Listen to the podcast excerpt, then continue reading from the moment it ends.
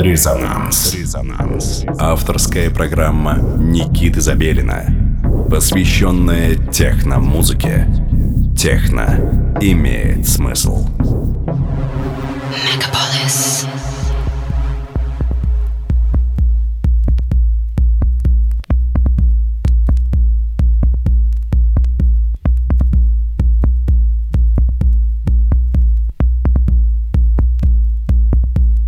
Доброго вам субботнего вечера. Вы настроили свои приемники на частоту 89,5 FM, эм, радио Мегаполис Москва.